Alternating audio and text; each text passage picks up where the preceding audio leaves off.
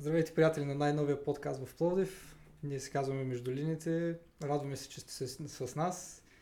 И ние ще говорим и ще обсъждаме най-интересните така, теми в а, футбола, било то в България, било то на световно ниво, разбира се. Сега първо предлагам да се започнем с едно кратко представяне. Ние и тримата се занимаваме с футболен анализ в а, английската фирма Football Radar. Нека започнем от мен, хостът на това невероятно предаване. Кавалерска постъпка, добър, добър разбира начало. се, разбира се, но все пак аз съм хост, това казвам, така че... Си хоста, да. да. А, аз се казвам Петър Панковски, във фирмата съм от а, 7 години, 6? 6. 6, 2017, точно така. Имам тройка по математика. А, така, във фирмата съм от 6 години и минал съм през въпросни, два от въпросните отдела. В момента се занимавам предимно с това да гледам Бразилия, от частност България, от частност Гърция.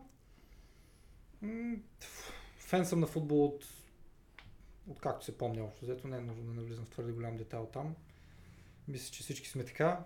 Но съм фен на Челси, предимно. Ботев Пловдив също така.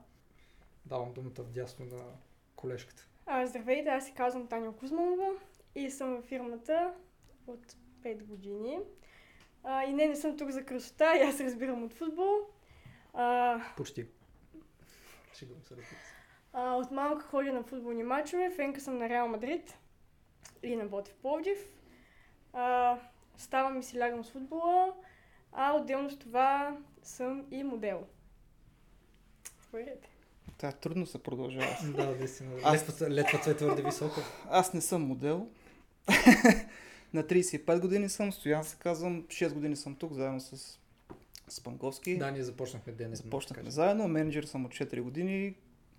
Поредният нере- нереализирал се футболист и като всеки такъв му е трудно да излезне извън футбола и му е трудно да, да прави нещо друго. Затова тук е момента да благодаря на, на Футбол Радар за възможността да мога да го правя това вече 6 години, да съм до това, което, това, което мога и това което, това, което обичам и да го правя всеки ден. И макар и извън футбола да, да успявам да бъда близко до любимата игра. За отбори, фен съм на Локомотив, на Ювентус и на Ливърпул, колкото и да ми е тъжно в момента. Но това е. За мен ще бъда кратък, тъй като аз нямам такъв солиден. Да, да, Бекграунд. е футбола. госпожица Кузманова. Да. А, само да кажем и защо все пак сме тук. Така, тази... Социална как програма. Да, социална програма. Но а, както се може да се предположи, всички имахме подобна идея да започнем този въпросен подкаст.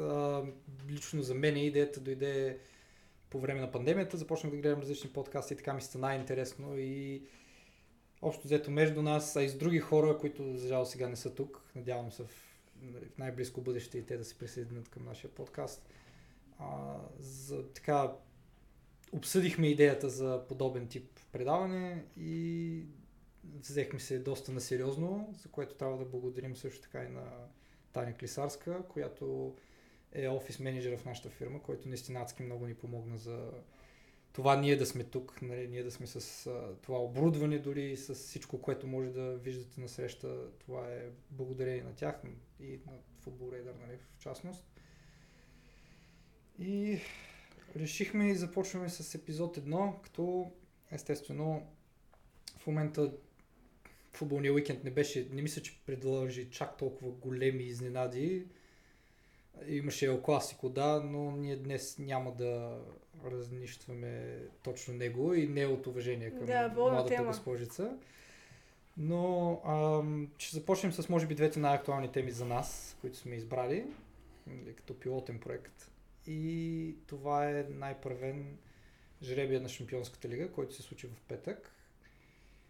Интересни срещи. Единият поток със сигурност е по-лековат от другия и може би това ще предостави някаква форма на изненада. Било то изненада, било то съответно интрига, защото сигурен съм, че не само и аз, а и други хора искат да виждат повече подобни тип отбори на финал и на, може би, по-близко нали, до финала, ако не на самия финал. Като, нали, като Наполи или Милан, или вече въпросът е кой ще се достигне до там. И нашата идея е да коментираме вече всяка една отделна двойка и да дадем нашата прогноза. Така че, съответно, няма да почнем от най-интересното, разбира се, Манчестър Сити, Байер Мюнхен или Реал Мадрид, Челси. Мисля, че първо се насочим към Интер и към Бенфика. Към Интер и към Бенфика, първия матч, ако не се лъжа, е в Милано. Мгм. Точно така. И нека просто го кажем. Коментар. В нашите очаквания. Айде първо започнахме с нея за представяне, сега ще почнем към, ще се обърнем към Първо да не забравям да кажем like and subscribe на всички четирима човека, които ни гледате и двамата, които ще го изгледате до края. Абонирайте се Много за канала. радваме, че За... Мамо- сте с нас от ден едно. Мамо, благодаря ти. И лайквайте сабскрайбвайте, за да ни помагате по този начин да, да правим повече неща. За Интер Бенфика, какво да кажа? Аз като цяло гледах Интер с Порто и трябва да ти кажа, че Порто бяха на... И първия и втория матч бяха изключително близко да ги отстранат. Особено втория матч Интер го изиграха много слабо и тактически и, и като игра. А Бенфика смятам, че са в момента и като моментна форма и като футболисти, айде не една класа, но по-добър отбор от Порто. Така че моето лично, моето лично мнение е, че и Бенфика имат много, много голям шанс да излезнат от, от този поток, т.е. да продължат. И Гонзало Рамош, и, и Жуао Марио, и, и Рафа Силва са в страшна форма. Интер не умеят да се затварят мачовете, когато, дори когато повеждат. Това е и болна тема на феновете на Интер, с които аз съм разговарял, не само в първенството и в Шампионска лига. И смятам, че в два мача, особено на Дауш, ще им е доста по-трудно, колкото им беше с Порто, така че мисля, че ще бъде равностоен двубой, който може би Бенфика имат малко повече шанс, колкото повечето хора си мислят, поне за мен. Точно това е, че когато януари месец, когато съответно Челси нали, закупиха Енцо Фернандес, много хора казваха, че Бенфика ще как да кажа, ще дръпнат една скорост по-надолу, айде така да го наречем. Обаче аз изобщо не го виждам това. Аз докато виждам Бенфика и наистина аз за себе си признавам, че ай ние бяхме в офиса, когато се тегли жребия, тогава казах, че не искам, един от отборите, който не искам за Челси е Бенфика, точно защото интензитета, с който играят а, високата преса, а, комбинациите, които успяват да, да, нали, съответно, да, създадат, да направят и съответно водят до а, голови ситуации, сами по себе си са плашат ме. Е, така мога да го кажа. Плашат ме като фен на отбор, който в момента, макар и нали, може да се каже сравнително добре, не стои чак толкова всъщност добре дефанзивно и е доста често допуска голове. И това ме наистина ме плаши. Така че за Интер, който тази година сигурност не е същия отбор от миналата година, Абсолютно, да. а, говорим И момент Да. на форма, може би, като цяло. да, не е това ще кажа, те не се промениха чак толкова, не изгубиха футболисти, които да... Не изгубиха огромен процент футболисти, напротив, даже си върнаха Лукако и това се очакваше, че само по себе си ще, нали, ще им помогне, ще придаде, ще ги върне към тази форма, която нали, те бяха, когато спечелиха с Кодето и т.н. дори може би би ги издигнал с едно ниво нагоре. Напротив, то, аз за Лукако конкретно той е в ужас... не ужасяваща форма, но в доста по-слаба форма, отколкото когато а, напусна Интер. М, Той има два мача контузия, два мача контузия нормално. Да, не успява успешно да се възстанови и явно да бъде на 100%. Може би дали защото Интер се опитват да го върнат по най-бързия начин към тази форма, дали заради нещо друго. Точно това е, че очаквах от Интер да бъдат по-добри. И за сметка на това Бенфика пък са, както вече споменахме, доста корав опонент. Но най-много очаквам да видя как всъщност Бенфика, а, Бенфика и Интер просете ще се справят с а, Гонсало Рамош, защото аз си мисля, че той е следващият а, голям трансфер излизащ от Бенфика по рода на Дарвин Нунес и Енцо Фернандес. Да, има и го момент, че той играе в Португалия, малко или много португалско първенство не е толкова конкурентно и с Бенфика се бият с, с а, солидни резултати, си бият а, с по 2-3 гола на матч, изглежда доста лесно, но пък със сметка на това пък в Шампионската лига си играят, и отстраниха Бруш с абсолютна лекота и двата матча, така че мисля, че са доста конкурентен отбор. И Ще, бъде интересно. Със сигурност аз бих казал, че са 50 на 50. Аз, шансовете. Аз Даже, склоня към Бенфика, ако трябва да съм Да. честна. и аз ще кажа, че за мен фаворит леко са Бенфика. Може би да. А, Извинявай. Не, аз напоследък много често гледам Бенфика и португалското първенство и ако трябва да съм честна, играят най-хубав футбол от трите основни града в Португалия. А и това, което забелязвам в Шампионска лига е Да, доста са убедителни. Аз, аз наистина точно това нали, исках да кажа преди малко, че просто начинът по който успяват да, се, да отстранят опонентите си, да, може би не са срещали в момента опонент от нивото на Интер и Вече зависи, а и след това, нали, евентуално, ако продължат, ще трябва да срещнат нов такъв в лицето на Милан или Наполи. Но наистина, особено миналия ден, поради една или друга причина, четох малко за Роджер Шмидт и точно това е, че то техният стил наподобява, наподобява такъв на германските отбори, когато успеят да, да се разгърнат, напъл, да на- разгърнат напълно своя потенциал. За няма да го сравня с Юрген Клоп, разбира се, но както споменах преди малко, нали, високата преса, желанието топката да се спечели възможно най-високо на, нали, в най-високата част на терена, съответно и оттам да бъдат изградени атаките, докато опонента още не се е прегрупирал. Аз са неща, които в един отбор, ако може да бъдат нагодени и да се получат и да са динамични, са доста опасни за който и да било, независимо. А и самия факт, че те влизат в повечето мачове като един вид, нали, като а, аутсайдер, също по-големите отбори говорим, то не да аутсайдер, но съответно не като фаворита. Мисля, че може да изиграеш добър шега на доста отбори. Поне аз така смятам и Така е, да. прогнози. Ти каза, че стоиш с Бенфика. Бенфика, ти да. каза, че с Много е 50 на вероятно 50. Бенфика сега малко, нали, ако ги бият 2-0 на 2, малко ще увиснем въздух с тази прогноза с Интер. Ето, прогнозите са за това в крайна Но мисля, и мисля, така ще го кажа. Мисля, че Бенфика имат по-голям шанс да ги останат, отколкото Порто имаха, а Порто бяха доста близко. Да, бяха на една града разстояние. общо. Буквално, буквално, Да. буквално.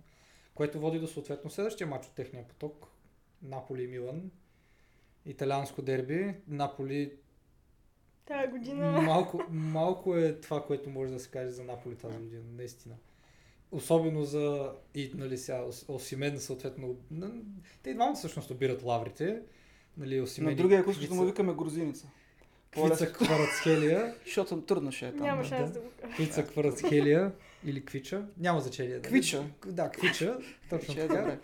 А, та, да, и двамата обират лаврите със сигурност, но и, и, ироничното в случая е, че до миналата година грузинецът беше в а, Динамо Батуми под найем, поради проста причина, че съответно се случиха нещата, които се случиха в Украина, между, нали, съответно Да. войната избухна и той пожела да си съкрати, прекрати договора с... То всъщност май се съкрати се води. но Няма значение по-нещо. да прекрати договора си с Рубин Съдбата. Казан. Но интересното е, че той преди това беше в Рубин, беше най- най-добрият ми играч, смея да твърда, но не беше свързван с точно такива отбори. Наполи му Да. взеха за 8 милиона евро, ако не се лъжа. Еми, смешна сума. Сега в момента говорим за потенциален трансфер. А, и знайки Аурелио Де Лаурентис, едно Той 100 не ги, милиона- 100 не ги пуска под 100 милиона. Да, 100 милиона няма, да, няма как да Той е като него. Пурточанов едно време. Той, той така не ги пускаше под определена сума, независимо колко се подписват. Да. И аз тук отново имам така изявен фаворит. Не, че не давам шансове на Милан, напротив. А, мисля, че все пак са Милан. Няма как да ги... На същото отгоре са миналогодишните шампиони в Италия. Да, отново под подобие на Интер. Да. Не са в тази форма, която ги доведе до това да бъдат шампиони. Дори Томори така леко мисля, че е по нали, непостоянен бих казал. Не бих казал, че е извън форма, но нали, който беше основен защитник, за- основен защитник за тях, нали, централна фигура.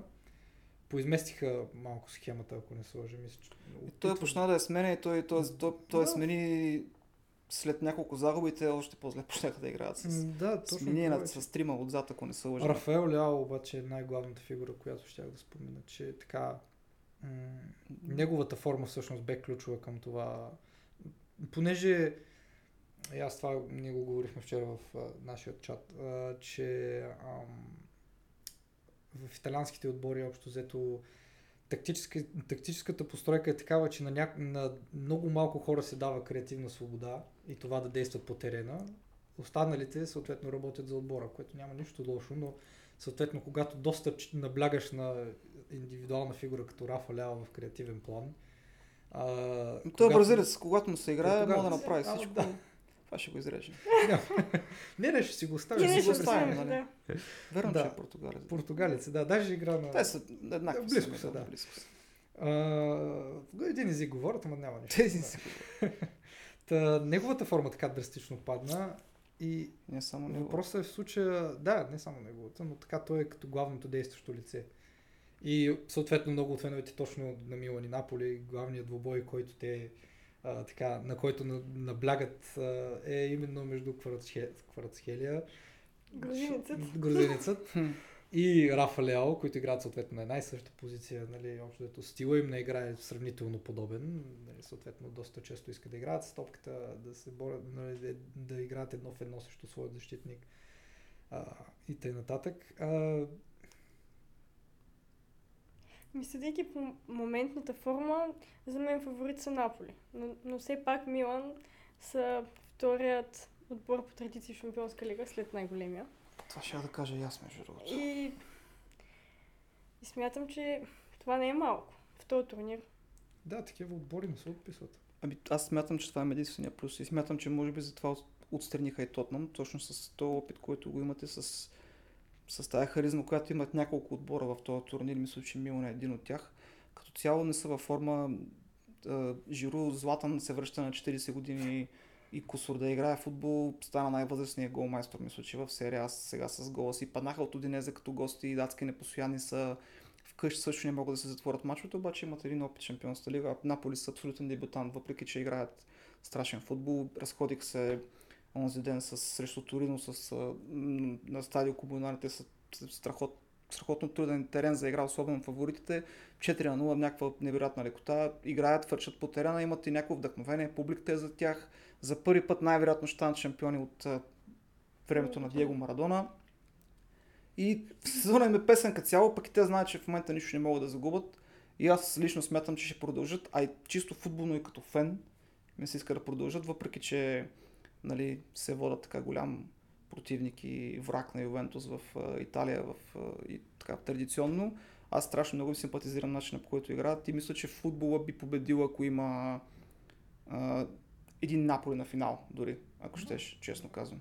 Шансът да има италиански отбор на финал е доста Еми, крайно време, ама от те английски Да, те, отбори. реално погледнато е 75%, ако трябва да сме честни. Испански. Да. Испански. Еми няма как, няма как.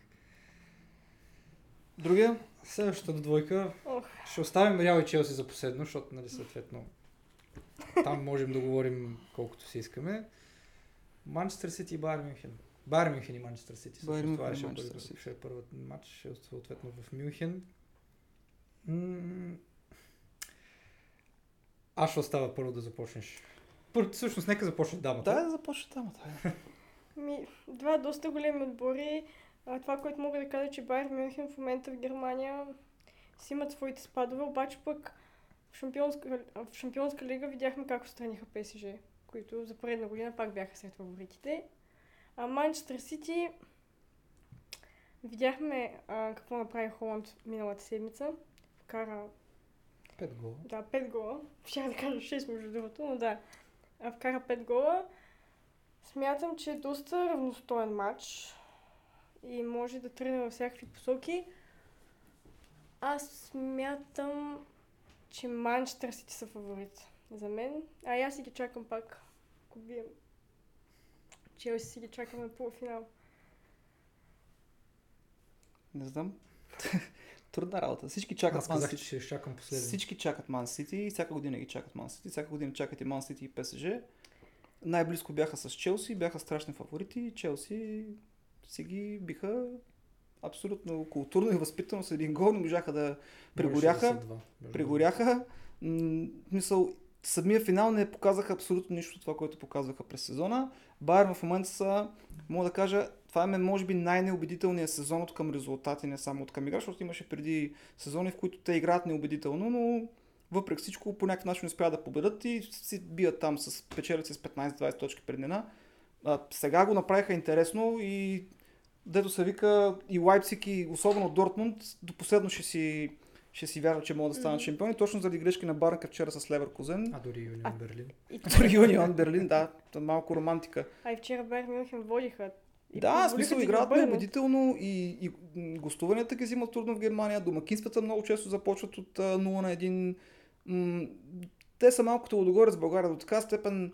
А, Георги Поп Василев, коментатора по ринг, каза, че а, има цяло поколение деца, които са навършили, а, не навършили пълнолетие или нещо, пораснали, тръгнали на училище, развили се като личности и още не са виждали друг отбор шампион, освен Бари Мюнхен.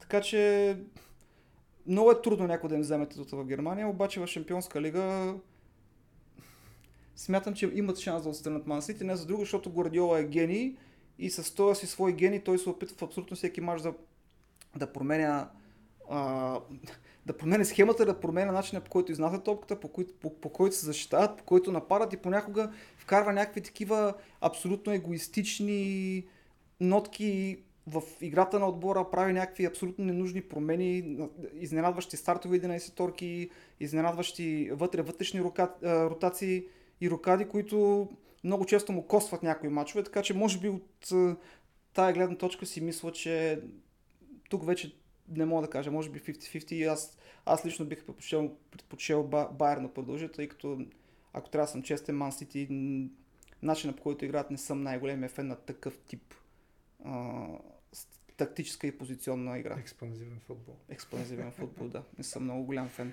Предпочитам футбол, е така ще го кажа, предпочитам футбол на Наполи, отколкото футбола на Ман Сити. Да, по-директен. Примерно. На... Да. да. Това да задушаваш опонента, да не играе с топката почти. Да. А ти какво ще споделиш? Аз за мене, и аз го казах миналия ден, че смятам, че тази година в Шампионската лига няма така изявен отбор, който да ми прави на мен огромно впечатление да кажа този отбор е най- една идея по-добре от останалите и съответно заслужава да спечели. И може би епитома на това твърдение ще е точно това този матч. От тази гледна точка и тази, нали, съответно тези два мача, няма да е един матч тези два мача. От тази гледна точка на това, че за мен двата отбора имат своите силни и слаби страни. Адски непостоянни са. Сити смея да твърда, че ги гледам почти всяка седмица и се надявам да спечелят титлата, защото нали, Да, поради да. лични причини. Нали, но това, сега Семей, е, семейни причини. това, това сега е друга тема. Ам, докато Байерн 90-те минути във втория матч срещу ПСЖ, като че ли бяха точно символ на това, което и вие двамата казахте, че в един момент могат да са адски силни и с лекота да, да отворят опонента, да, да създадат голови положения и ситуации и съответно да успеят да, да реализират положението си. И да поведат сравнително уверено и матчът да е затворен или примерно да, да се доиграва, айде както се казва. Докато в друг момент, първите 45 минути, когато ПСЖ бяха в някаква форма, бяха в някакъв лек подем, се видяха адски много пробойни, Опамекано, Деликт,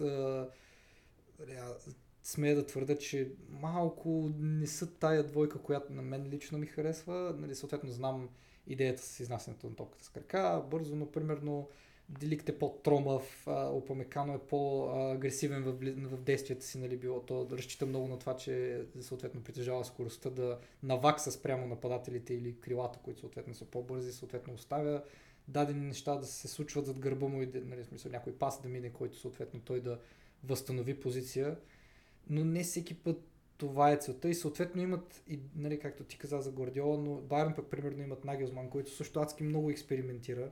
Доскоро играеше с а, 3-6-1, а, като халфбековите му бяха а, крила.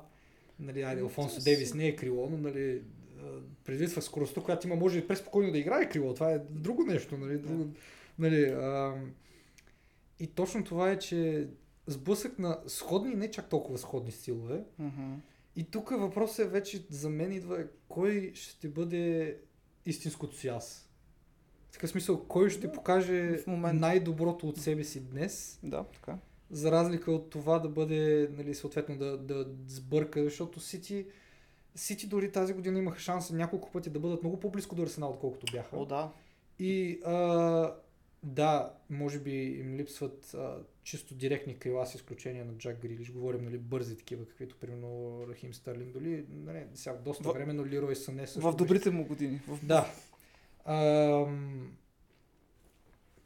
А те ги нямат и съответно а, мисля, че срещу Nottingham Forest беше когато имах адски много положения. По- страшна работа беше. Бяха, биха, водеха с 1 на 0 и накрая в мача в нещо- 85-та минута свърши 1 на 1. Спуснаха безумни неща. Да, именно и точно това е, че, че едно е само да изпуснеш, но то това е, става, в един момент става прецедент. И на, на това Байерн може да се опове един вид и да се възползва от грешките на Да, Ман да. Сити, Това когато те не успяват. Най- Така че адски, адски троен матч, да, за мен също е адски троен матч. И сега Така няма, че- няма, няма да познаем нито един до тук, дай да правим последния четвърти. до сега от тук няма, нямаме верна, дай да тъмаме последния матч. Да, така.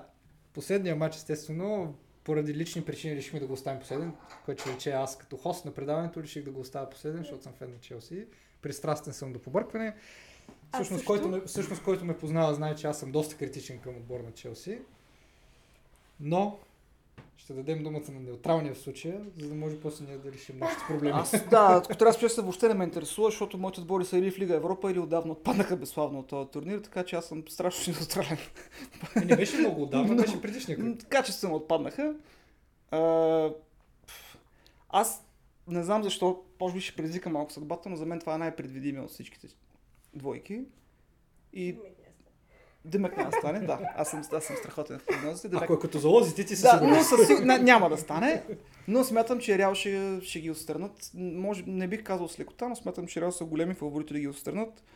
А, главно заради този, как да го кажа, то не е някаква магия, няк... е, клише, но някакъв такъв ореол, който получават като човек химна на Шампионската лига. Аз ги гледам абсолютно редовно в Испания. А, Създават с лекота по 10 на положения, пропускат ги с лекота. А, имам, точно както Байерн играят в Германия срещу по-слаби отбори, така играят и, и Реал този сезон. А, вчера паднаха от Барса, като второто по време имаха страхотни положения. Това им беше последния шанс за титлата, реално Позициите погледнато. Сериозни, наистина. И хващаха Барса на контра, при положение, че Барса ги устроиваше равния резултат до някъде, успяха да хванат Барса на контра, успяха да, из, да изнесат по начин срещу Барса по този начин и профукваха с абсолютна лекота положение. Сега вярно не им върза, защото имаше и вар. Ако нямаше вар, може би щяха да... а, си беше засаден. но си беше засада реално погледнато, когато не беше вдигната и най-вероятно ако нямаше вар, ще да си бият, но въпреки всичко играха страхотно, но профукаха много положения. А в Шампионската лига, в повечето случаи, ако им тръгне играта или вкарват 2-3 гола, ако не им тръгне играта, нещо се случва и някой с едно положение вкарва гол, справка финала срещу Ливърпул миналата година. После този турнир ги обича, това са явно техният турнир, както казахме това за Милан и за Ливърпул. В може би два пъти по-голяма степен въжи това за Реал Мадрид. Просто чуят ли химна на Шампионската лига и стават някакви, някакъв абсолютен а, звяр и страшно ефективен отбор и, и самя да спечелят абсолютно всеки матч, независимо а, колко, как, как го започват. Миналата година да, да го почнаха 0 на 2 няколко пъти и успяват да се, по някакъв начин успяват да се върнат и смятам, че това нещо ще им помогне и този път и не смятам, че Реал се е изчерпал за съжаление от към титли в Шампионската лига, така че за Челси започнаха да намират като че себе си. Аз така от този сезон повече ги следа заради много, много беше интересно Потър как ще, а, ще направи това преминаване от Брайтън. Но започнаха като че да играят както той иска и започна да им се получава, тъй като имаха някои мачове, поне според мен, които не ги спечелиха заради късмет. И заради много Някъде, лошо да. течение на обстоятелствата, но в тях върви един такъв възродителен процес, който м, трябват поне един-два сезона и при тях е, както казва Она Емери, in process. И не, не чакат, никой не чака от тях резултати и никой не чака от тях, според мен, да отстранят Реал. Вероятно ще се гласиш с мен. Да. Всичко, ще е бонус, което направят Аз лично, аз лично не очаквам, но ще стигнем до това. ще. Да. Ако искаш също неща, ще продължа. За мен, няма, за мен няма проблем.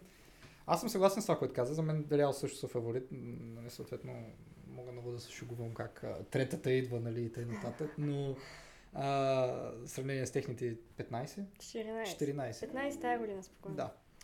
А, но тежък жреби, силно за Челси тежък жреби, не, не е този точно, който бих предпочел. От друга страна, съответно за мен самия на база това, което съм гледал от Реал тази година, смятам, че пък не е чак толкова зле, колкото можеше да бъде, защото сме да твърда, че Челси нямаха шанс. Защото най-вероятно също си ти казах, че не искам и Бенфика, просто защото за мен чисто в атакуващ план те са много лесно могат да, да разобличат тези проблеми, за които споменах преди малко.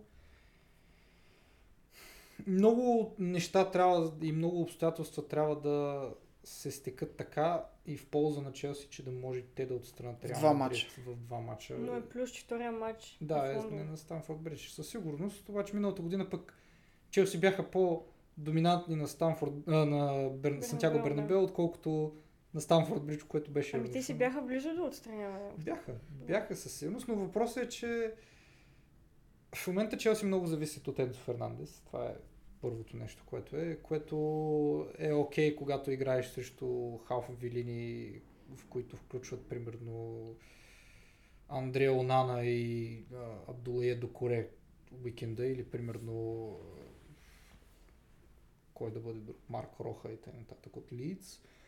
Но друго е когато се изправиш с Реал Мадрид. Не казвам, че той няма да се справи, но това много зависи. Все пак халфата линия не е само един човек.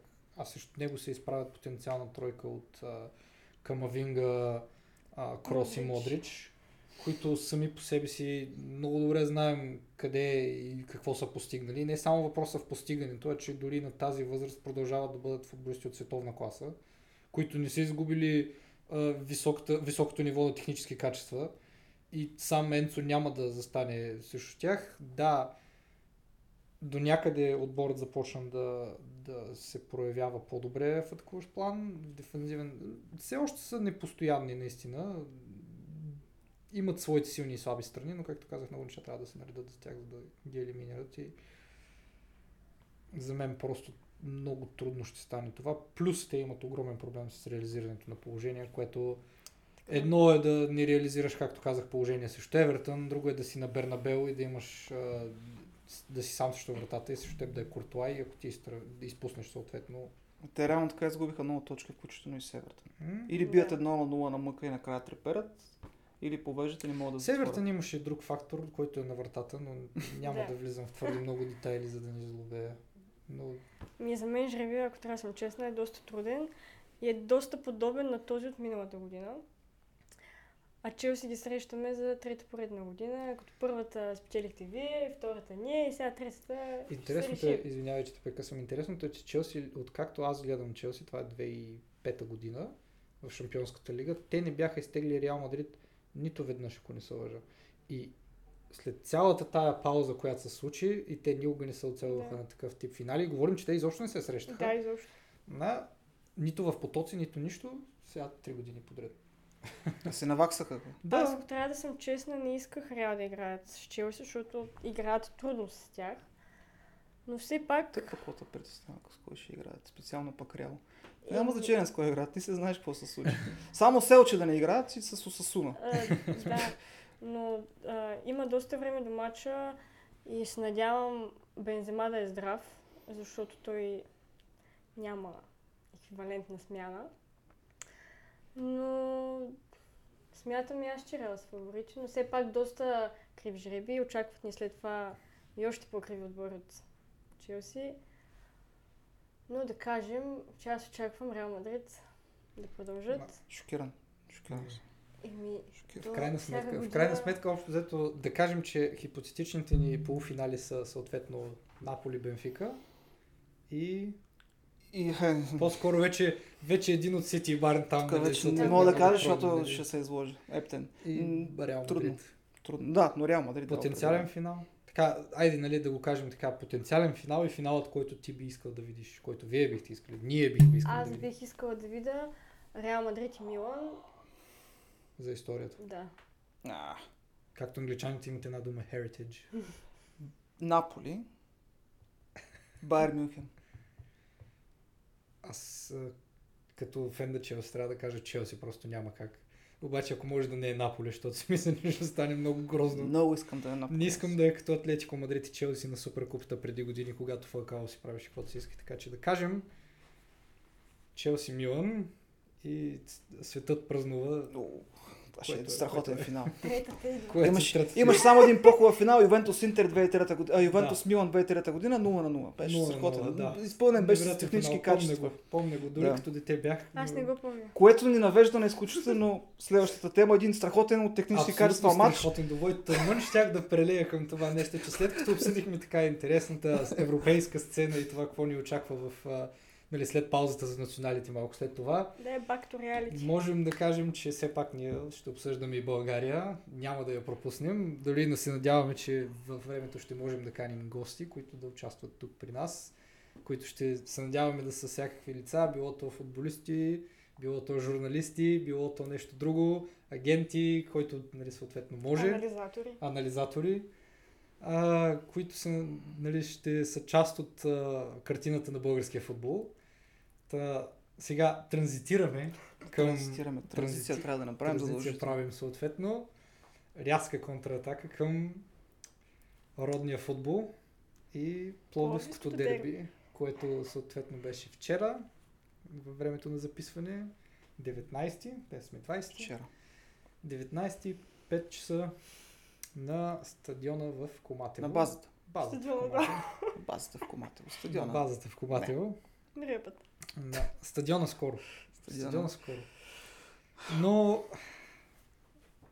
аз лично, нали, съответно, вие бяхте на самия матч, аз бях вкъщи, даже го и гледах после така от части на, на повторение, с цел да си направя записки. И това преди нашия така първи епизод, за да можем да впечатлим аудиторията и да накараме още, освен 4, да може още един човек да се Ня- сабскрайбне. А, Не, аз пет. смятам, че от, след- вече след този подкаст ще поне 14 човека. Но Няма какво Но добре, така, да ги направим 15, нали? Но, но за мое огромно нещастие м- не можах да се направя абсолютно никакви записки. Наистина адски разочароващ матч. значи, не искам да си кръвя душата, но наистина липсата на всяка форма на креативност си личеше с огромни, огромни количества и м, като така въпросните записи, като ги правих, ми направи впечатление, че буквално на, за, когато казах нали, преди малко за италианския футбол и това, че само на един човек се дава съответно ам, свободна роля. Тук няма никой. Не, не, тук имаше някой. Напротив, имаше някой, но пак бяха по един човек. И за Ботев беше младото момче Емануел Луме и за Локомотив беше Димитър Илиев. И това е. И всичко трябваше да произлезе от тези двама футболисти. Липсата съответно на Тодор Неделев на Ботев, за Ботев е ясна. Нали, не, И няма в да я крайна коментираме. сметка точно тези двама се направиха разликата за двата гола. Според мен лично. Да, защото... О, а, да, защото ам, Уме всъщност успя да изнесе топката по брилянтен начин с дрибъл и то наистина беше брилянтен Той беше заобиколен от трима. Да, успя да леко, лесно да се измъкне с тях. Съответно, пасът на Дилан Мертенс беше страхотен, но ще стигнем до головете, ще стигнем до головете със сигурност. Те паднаха късно, така Да, че преди да. това. Не, всъщност това ще да кажа, че макар че паднаха късно и макар че наистина нивото на футбола беше потрясаващо, смея да твърда, а, все пак първото по време предостави някакви моменти преди въпросните голове във второто, защото смея да твърда, че във второто нивото още повече падна. Което не знам как може да се случи, но се случи според мен. Първото по време обаче, като че лок, локомотив имаха така по-голямо надмощие или ако нямаха надмощие, то чисто нали, говорим върху топката, то поне положенията и по-чистите ситуации бяха при тях. А, моето мнение, както казах, аз не смятам да бъда пристрастен в този. Да, моето е също. Те създадаха две или три така. Основно, чисти основно беше от грешката на Аргелашки в а, а, средата, мисля, че беше на полувремето, когато той излезна при едно статично положение, не успя да лови топката. Не мисля, че закачи Димитър Илиев. Толкова. Не, е, не. Леко да, Не. но Не. опита се по-скоро опитни нападател така да спечели Дуспа, което разбира се, че ще По, направи. по, по-лошата ситуация беше пропуска на Сорга след Да. това. Абсолютно. Отколкото опита да спечели Дуспаш. Просто нямаш право да отиграеш така, но Това, ще, ще, ще си кажа моето положение след малко. Да, това, което по-така на мене ми направи впечатление, че малко след като Локомотив така усетиха точно а, това, че могат да пресират Ботев по-високо, макар и не често, защото най-вероятно заради енергиен запас, а, започнаха да понатискат съперника малко по-високо. Установиха една по-висока линия на преса и успяха да създадат, ако не да създадат, то доста често отнемаха топката по-високо а, по а, терена и съответно оттам дойдоха по-големите им положения. И ми да, Което мен ме защото- впечатли, защото до някъде това е нещо, което не виждаме често по българските три.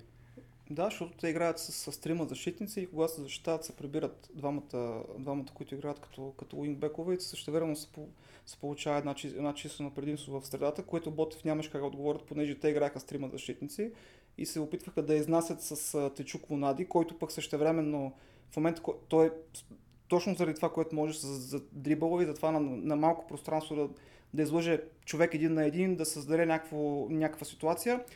След като създаваш ситуацията обаче, Лок- Локото бяха страхотно подредени. Митко играеше също в фаз защита, играеше като шести а, в, в средата на терена. И след това вече, когато пък те губеха топката, Нади губеше много често топката, също време се получаваше една страшна дупка. И, и Джовани и, и, и Митко успяха да да пробягат на моменти 15-20 метра с топка в краката, без абсолютно никой да ги фаулира отзад за тях. Също време тримата защитници пазеха някаква зона. Общо взето, ако си я бяха подали точно 4-5 пъти, ще да създадат много положение, особено по, по време. Също време, когато играеха, когато я изнасяха, идеята им беше пак заради тройката в защита на Ботев да играят по да създават числено предимство в зоната между, т.е. там където липсва бек, когато играеш с трима защитници, да я търсят там и да се опитват да я набутват след това на фланга и бяха по-опасни и като и срещу а, когато я изнасят и срещу среден блок, така бяха опасни и когато правят транзиция. Да. Да. И, и докато бяха по-свежи, защото второто по време наистина окапаха, на футболен език окапаха. И, и Митко се измори, Джовани като че ли не игра, не игра особено ефективно, имаше няколко пъти. Но това, което аз имах възможност да си говоря с него, защото нали, не е тайна, че се познаваме, а, че той каза, че... Да, хората сега ще чуват как ти се обръщаш с него като Митко, все едно ти е приятел. Да, Всъщност, Димитър Илиев, да. Са така приятели. А, но това, което си говорихме, възможност да си говоря с него, се видя след мача, каза, че мисля, наистина доста умора се насъбрал и след 55-60 минута вече и то се видя Да, не от а, инструкция на Томаш или нещо, просто се видя, че намалиха и интензитета на пресирането, започнаха да грешат. Освен това, на, на много млади момчета това е първо, второ дерби максимум и вижда се си едно брак. М- м- абсолютно лесни пасове, които можеше да... Те, като си има преди факта, че а, в такова дерби ако някой малко се откъсне с някаква индивидуална класа си създаде ситуация, той бива или фаулиран отзад, или, Да. или, или страшно влизане. Играта, да. Да, в смисъл, просто никой не те остава дори за минутка да, а, да създадеш нещо креативно и ти като в момента, в който го имаш, ударът ти не е хубав, пасът ти не е точен и то се получава това, което се получи вчера. Като цяло. Да не говорим, че терена е между другото в много лошо състояние. Да, много в че лошо топката топ Да. не беше... И второто по време Ботев, като че все пак домакин, нали, резултата 0 на 0 и Томаш направи дефанзивна смяна, която пък се оказа в крайна сметка Да, постоянно ключова. ситуацията ключова и Да. печеливша. Дори Томаш усетя на където нещата направи, направи дефанзивната смяна. А, страшна грешка, между другото, на целият отбор при гола. Ти каза за гола на Ботев. Страшна грешка. Много добро отиграване от, от умето. Обаче трима човека, след това един по един почнаха да увисват, то се вижда, защото ние на стадиона с нея не можахме да видим много, защото бяхме на първи ред. Мгм. А, но на, на записа се вижда добре как един по един почват да увисват. Третият централен защитник, който беше Марти Паскарев, ако не се лъжа, не пазеше зоната, а тръгна да се, да се хвърли да прави шпага, т.е. да търси фал, не успя да направи фал и оттам насетне Томашевич, ако не се лъжа, или Петрович ли беше, Петрович. Петрович, 20 номер, да, Петрович, покри засарата около 14 метра и имаше страшно голямо разстояние между него и между Тошко, между другия централен. Диниш не, на, Динко Хоркаш не, не... Да, доста неразчетено излизане между другото. Той излезна спря се, излезна спря се, оттам той, имам, има някакви такива моменти, които прави точно така при, при играта без топ, когато някой излезе. Той изобщо не трябваше да излиза първото, което е по всички правила на футболната игра, когато има човек на гръба, не се излиза. Точно ще изпусна човека, гледайки записа, а, не, не, не беше Баруан, а беше ще... Барлан, точно. Баруан ли беше, който вкара гол? Да, Да, Баруан Баруан беше. Да. Ми, Баруан тръгна от може би 15-20 метра отзад, зад него, изпревари го и абсолютно, ами, абсолютна грешка на целия отбор, но нормално, когато те фанат е подготвен фана част на терена и после да компенсираш нещо се получава. Ще времено пък гола на локото също беше грешка в средата, много хубав пас и късмет. Аз мисля, че И и то, поемането и то между другото. грешка от изрета на топка. Да. от Да, те имаше няколко такива грешки и не Да. само от Аргилашки, имаше при, а, при опита да изнасят, когато не можеше да играе а, Нади с топката или когато го търсиха, правиха някаква, някакъв опит изнасяне от, а, от бековете към средата, което е Да. един объркан пас и те объркаха няколко пъти, между другото просто локото не можаха да се възползват. Но доста късмет имаше при гола, тъй като не знам, аз Аз мисля, че ще да вкара все пак. За мен Щях да питам точно За това, мен но... това беше удар. И не съм сигурна, че влизаше във вратата. не влизаше. Не, не аз, влизаше. не влизаше. Аз го видях. Може би Да. се опитате да направи нещо между удар и център, някакво пострелно, което е Да. нещо между двете, но стана в крайна сметка му се получи. Това, което аз съм много, така, как да кажа, шокиран и приятно изненадан от нали, отзивите след мача. Тренер на Ботев за мен беше гледал друг матч.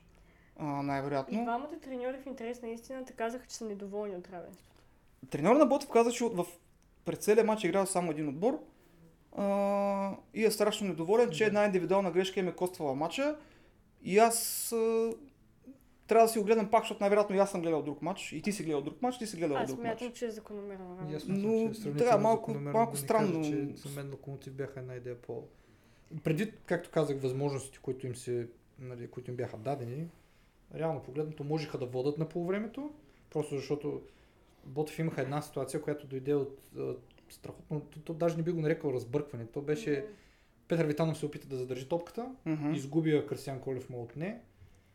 Получи се едно центриране, което мисля, че рекошира или някой стреля. Дори нали, наистина не помня вече, но топката се озова при Баруан. Баруан я пропусна и Уме съответно, понеже е нисък, не успя да отскочи хубаво и усп- успя да установи минимален контакт с топката. А, пак на те се опита на задна града съответно да оцели. Не успя, сблъска с Хорка. Да, ще и, да, но това стана, тъй като един от централната защитница ще излъжа в момента кой, защото не можах да го видя на... Не съм гледал много от мача, само на живо. А, при първия а, въздушен двубой той падна на земята, претърколи се и остана до градата и покри цялата засада. Да, да, И да. за-. Не, това беше Паскалев. мисля. Паскалев ли? Мисля, че беше Един от, един от тримата е, но не мога да можах да видя точно в мисля, кой е там на място. го избута, но съответно не свириха Той падна, направи около, около 3 кълбета и се озова на, на лявата Да, града да. и съответно покри абсолютно цялата засада. А между другото, ако трябва да говорим и да кажем нещо за съдята, Железов абсолютно неадекватен на моменти. Това, което аз чувах, защото се чуваше от стадиона някои, някои неща, беше, че а, обясняваше на футболистите, давам шанс на вар. В смисъл, той пускаше очевидни, като фала срещу Хоркаш а, първото по време, очевиден фал срещу Хоркаш, той пусна, пусна играта. А, след това се случиха около, около 3 двубоя за топката и накрая той дигна Да, да. свири фал да, и да, обяснението му Да, беше да. давам шанс на вар. Засада, която е 3 метра, която вече никой не дава. Това беше една от ситуациите, всъщност, която от Ботев пък имаха. Обаче, ето, когато става въпрос за стадиона, който ще да спомена, че всъщност, да, на Барлан паса беше много слаб, факти, но, но в момента, в който той понече да изнесе топката съответно и да, и да, да, да направи това отиграване, тя тупна пред него и той мисли, че удари дори с глезни. Да. И всъщност топката се върна назад, ако не се лъжа, и това уби целият моментъм нали, на, Мгм. на атаката, а те беше ситуация, в която те бяха четирима на двама, като нали, единия беше единият защитник на локомотив беше нали, така, с лице към Барон, другия беше на, него, на, линия, на неговата линия всъщност. Да. Нали, което ще рече, че той е извън позицията, която е нужна, за да предотврати евентуално подобно, нали, неподобна Да. атака или т.н. Много така, наистина много и матча беше доста често се накъсваше, както ти спомена и не се даде шанс много да, да се гледат много футболни събития на терена. Да, Аз, аз съм имал възможност да наблюдавам достатъчно съм възрастен, Да, да мога да наблюдавам мачове, когато един отбор е бил адски аутсайдер, не се, при Христов Ботев, когато нямаха една стотинка, а, локото бяха в шампионския сезон, да, Жоро Илиев беше президент, Бог да го прости. А, 5 на 3, страшен мач, трябва да ти кажа, Да. че имаше, обра... Помня. имаше обрати, имаше драма, Ботев играх тогава с Боби Димитров отпред, помня, с Лючо Асов пазеше, имаше страшни мачове. А сега се- искаме да видим нещо от говорим си аз, защото бях на, на централната трибуна, бяхме с нея и хората от, от, от Ботев си говорят да има нещо от някой фал, нещо, Да. някой корнер да, се статично случи нещо. Да, смисъл да се случи нещо, защото то няма няма някой нещо някаква, нещо футболно да направи, никой не ръча на чисто това. креативно. Абсолютно. Страха, Тотално- страха от загуба е много по-голям, отколкото желанието за победа в такива мачове, защото знаят, че 6 месеца а, тази загуба, тази победа или този хик ще ми предопредели сезона и отношението на феновете, отношението в отбора и Което още за Ботев не е така идеално м, събитията. със сигурност да, със сигурност да. Момент само, че все пак иска и тя да каже. Да. От вас не мога да взема думата. Тотално в Ботев липс, липсва всякаква креативност, особено след напускането на Тодор Неделев.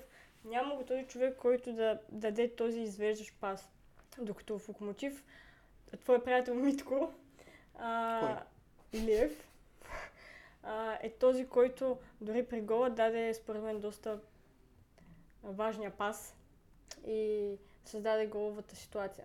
Да, точно това е, Това че да не между е аз мисля, че Митко нямаше толкова добър мач, но то наистина да, нямаше някой, но, който но да е... точно Да... е- в, в този момент, в Но който трябва, го направи. Докато в е, че Ботев в момента липсва такъв футболист след напускането на Тошко и се надявам. Което води съответно до следващата ми тема, извинявай, довърши се за Да, точно, аз исках да прехвърля към следващата А, тема. Следващата тема е всъщност въпросите за младите футболисти, защото все пак имахме четирима млади, така, по... Не, те не са само те, но четиримата по-така впечатляващи до някаква известна степен млади футболисти, които бяха на терена. Като ам, Двама са от Локомотив, двама са от Ботев. Не ги избрахме нарочно. Аз просто така те ми направиха най-голямо впечатление. А, това са от Ботев съответно Красиян Колев, който нали, неговото ниво падна малко второто по време, но мисля, че първото по време личеше, личеше, личеше си, че стои доста уверено на терена, въпреки крехката си възраст. А, технически беше много добре според мен. А, и Емануел Уме, който е на 19. И съответно за Локомотив, лично на мен е, а, така не ми харесаха Тодор Павлов, който всъщност е брат на един мой познат. И... Пак тук. Пак тук. И, Ваши, ваши. и, Тук сме само такива сме. си. и съответно Мартин Паскалев. И мен това, което даже напротив, аз ням, нямаше толкова да говоря за игращите на Ботев, колкото всъщност за тези на Локомотив, е, че не мисля, че имаха... Да, Ботев са слаби креативно, това мога да го повторя още 10 пъти и сигурно няма да ми омръзне. И в атакуващ план градивно са доста така лимитирани.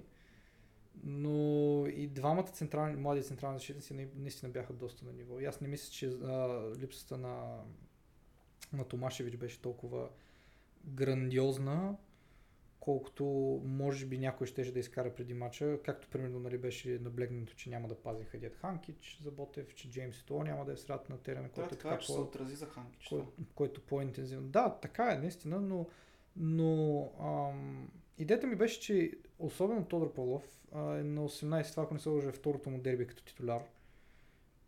Нали, да, аз доста повтарям, че за мен нали, съответно възрастта е само цифра и ако го можеш нали, чисто футболно, а, няма значение колко млад си, просто стига да ти се даде правилния шанс. Което нали, ще стигнем до дискусията, която искаме да проведем след малко. Но конкретно за него, изнасянето с топка в крака. Няколко пъти изнасяше топката самият той, като, не точно като централен полузащитник, но идеята беше, че бе му дадено съответно пространство, което той да навлезне и той се възползва това. Имаше една ситуация, в която първо опита изстрел към края на второто по време, ако не се лъжа. След това топката съответно рикошира, върна се при него и той се опита да е централ. И подобен, Мартин Паскалев пък за сметка на това доста бърз, доста така на позиция, да, нали, съответно при гола, нали, а, мисля, че цялото това разбиване на тази структура, която имаха локомотив, доведе до това нали, съответно хаотично да се реагира и да се излезне от цяла, всякаква форма на, на тактически план. Но футбола няма... Всеки бърка при някой гол. Да. То просто е неизбежно. Нали? Да. Примерно както Ван Хертом реши да, е чист, да чисти топката и съответно си я вкара в собствената мрежа. А човека все пак е играл в Грюнинген. И... Не в Грюнинген, а в... Аз си признавам, че не знам къде е играл. Не, Дегравшап. Дегравшап. Да, Извинявам не се. Отбора И, не го не, знам. то няма значение конкретно отбора, колкото просто, че все пак е холандската школа, която много са така, нали, независимо кой отбор е и сега, че може би не е Аякс, доста наблягат на младите си таланти и на футболното развитие от ранна детска възраст. Това искам да е. кажа. И то говорим футболно развитие от към основи, нали, за... Да. Доста бях впечатлен. И от двамата наистина доста бях впечатлен и точно това е, че ам, аз лично искам да се виждат да се дават повече шансове на такива момчета. И точно това е всъщност където вбетнах а, за дискусията, която нали, можем да проведем. Ще се върнем съответно след малко на дербито, защото има още едно нещо, което ще попитам. Именно това как може по-лесно да се налагат български таланти. Да, нали, клиширана е съответно тема, защото много хора питат а, как ще стане това и как не е финансово изгодно и т.н. и т.н. но много държави, като например Сърбия и Полша, които са доста по-добре финансово, които а, са доста по-добре, нали, чисто економически в момента от България, а, успяват чрез тяхната инфраструктура да инвестират в а, било то спортни бази или т.н. и съответно да налагат юноши постоянно да а, генерират таланти редовно, които да, може да не достигат до най-високото ниво на футбола. В момента, честно казано, не, за сърби как да я мога да се сета, но за, за поляци, освен, нали, примерно, робот. Пак и за поляци мога, но не са чак толкова много, които консистентно да могат да достигат, примерно, до Висшата лига, до Испания или т.н. Няма значение. Но в тези първенства, това, което прави впечатление, е, че те успяват да наложат съответното правило, което е било- футболисти под 22 или 21 годишна възраст да са ч- част от стартовия състав. Има ли ограничения за минути? Аз си признавам, че не съм Не. запознат. Защото в България пробваха. Защото, нали имаше- помниш какво беше в България? Помна?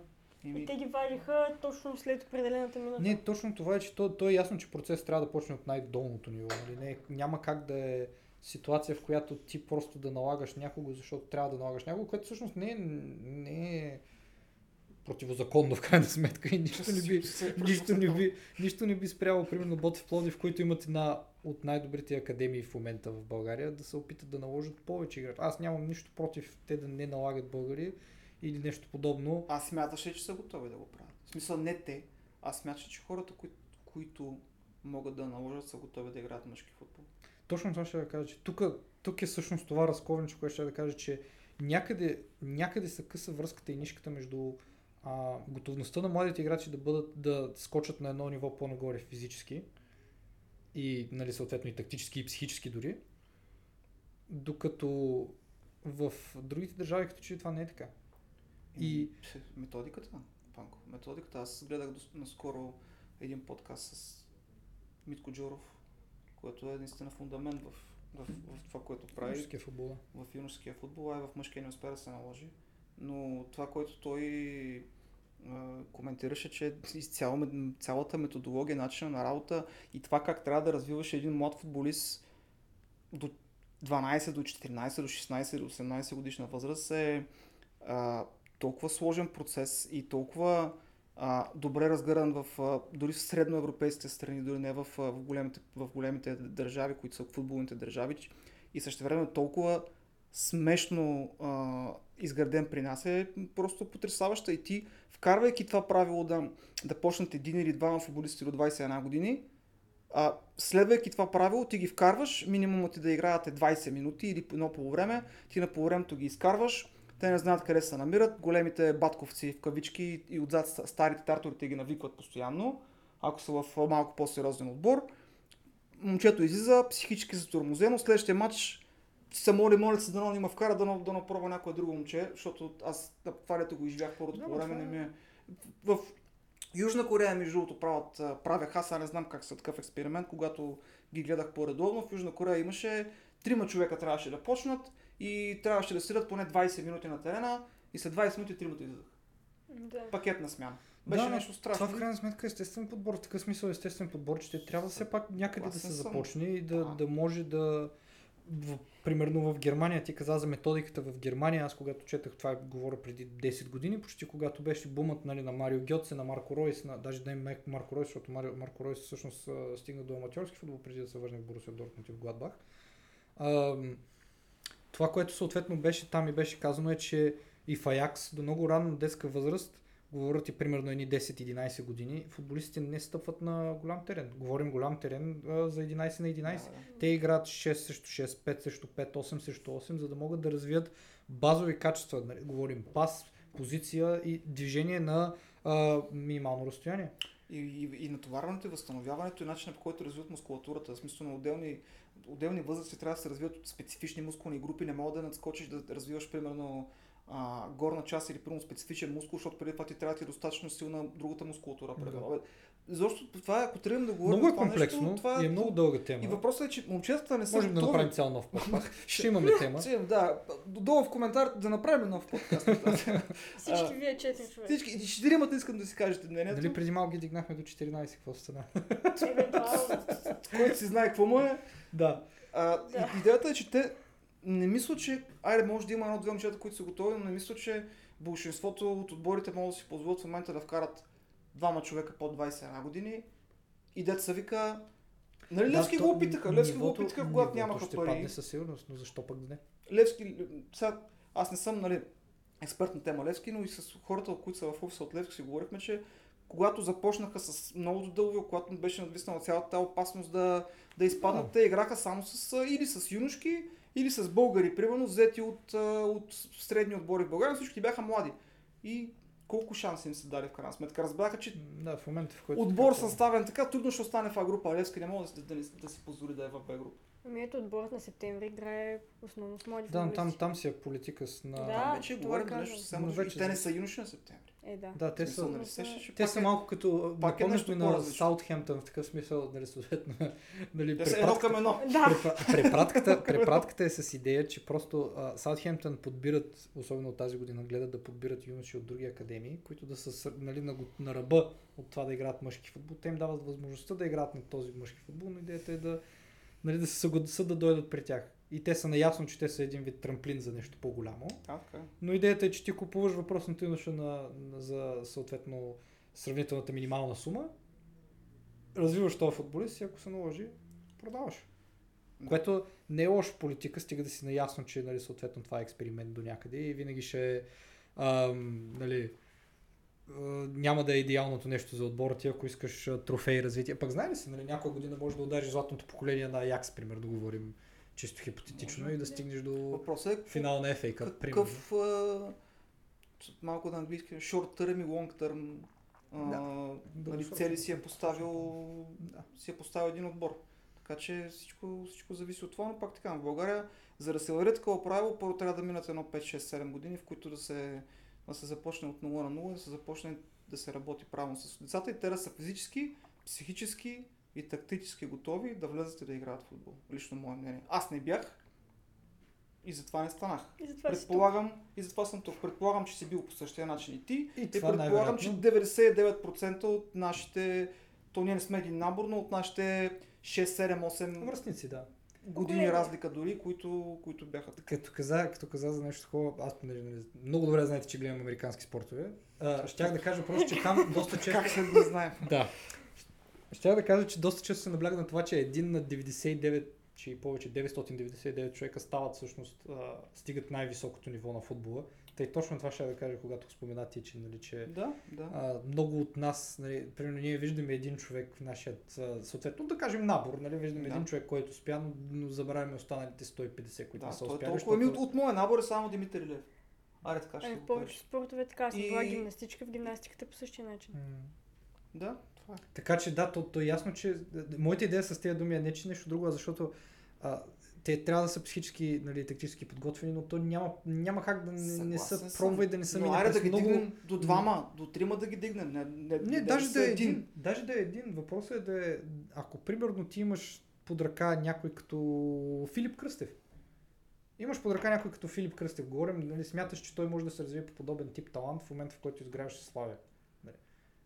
Идеята е да можеш да му дадеш платформата, вместо да, да, да се опиташ да го развиеш до такава степен, че когато се обърнеш нали, след две години и видиш, че той е успял или не е успял, да, нали, да, да се може да си каже ние благодарение на това правило го постигнахме. А не примерно да се купува, примерно казвам, независимо дали е чужденец или българин, да се купува някой ветеран с цел просто да се запълни дупка, за да може да се постигне а, примерно завършване на пето място, Да, а не на седмо, защото Да. съответно Или да дава останеш по, съответно. ни и- дава по-големи финансови Да, възможности а, поради субсидиите за Съгласен съм. високо завършване. Еми, Еми, това беше първият епизод. Май добре. Сефтет. Успяхме, успяхме, надяваме се, че и на вас ще ви хареса. Пак, както Стоян каза, лайк, subscribe, Станете Всичко, което- последвайте ни навсякъде в социалните мрежи, линковете ще са долу в описанието и До нови срещи. до нови срещи. Благодаря. Чао. Чао. Чао.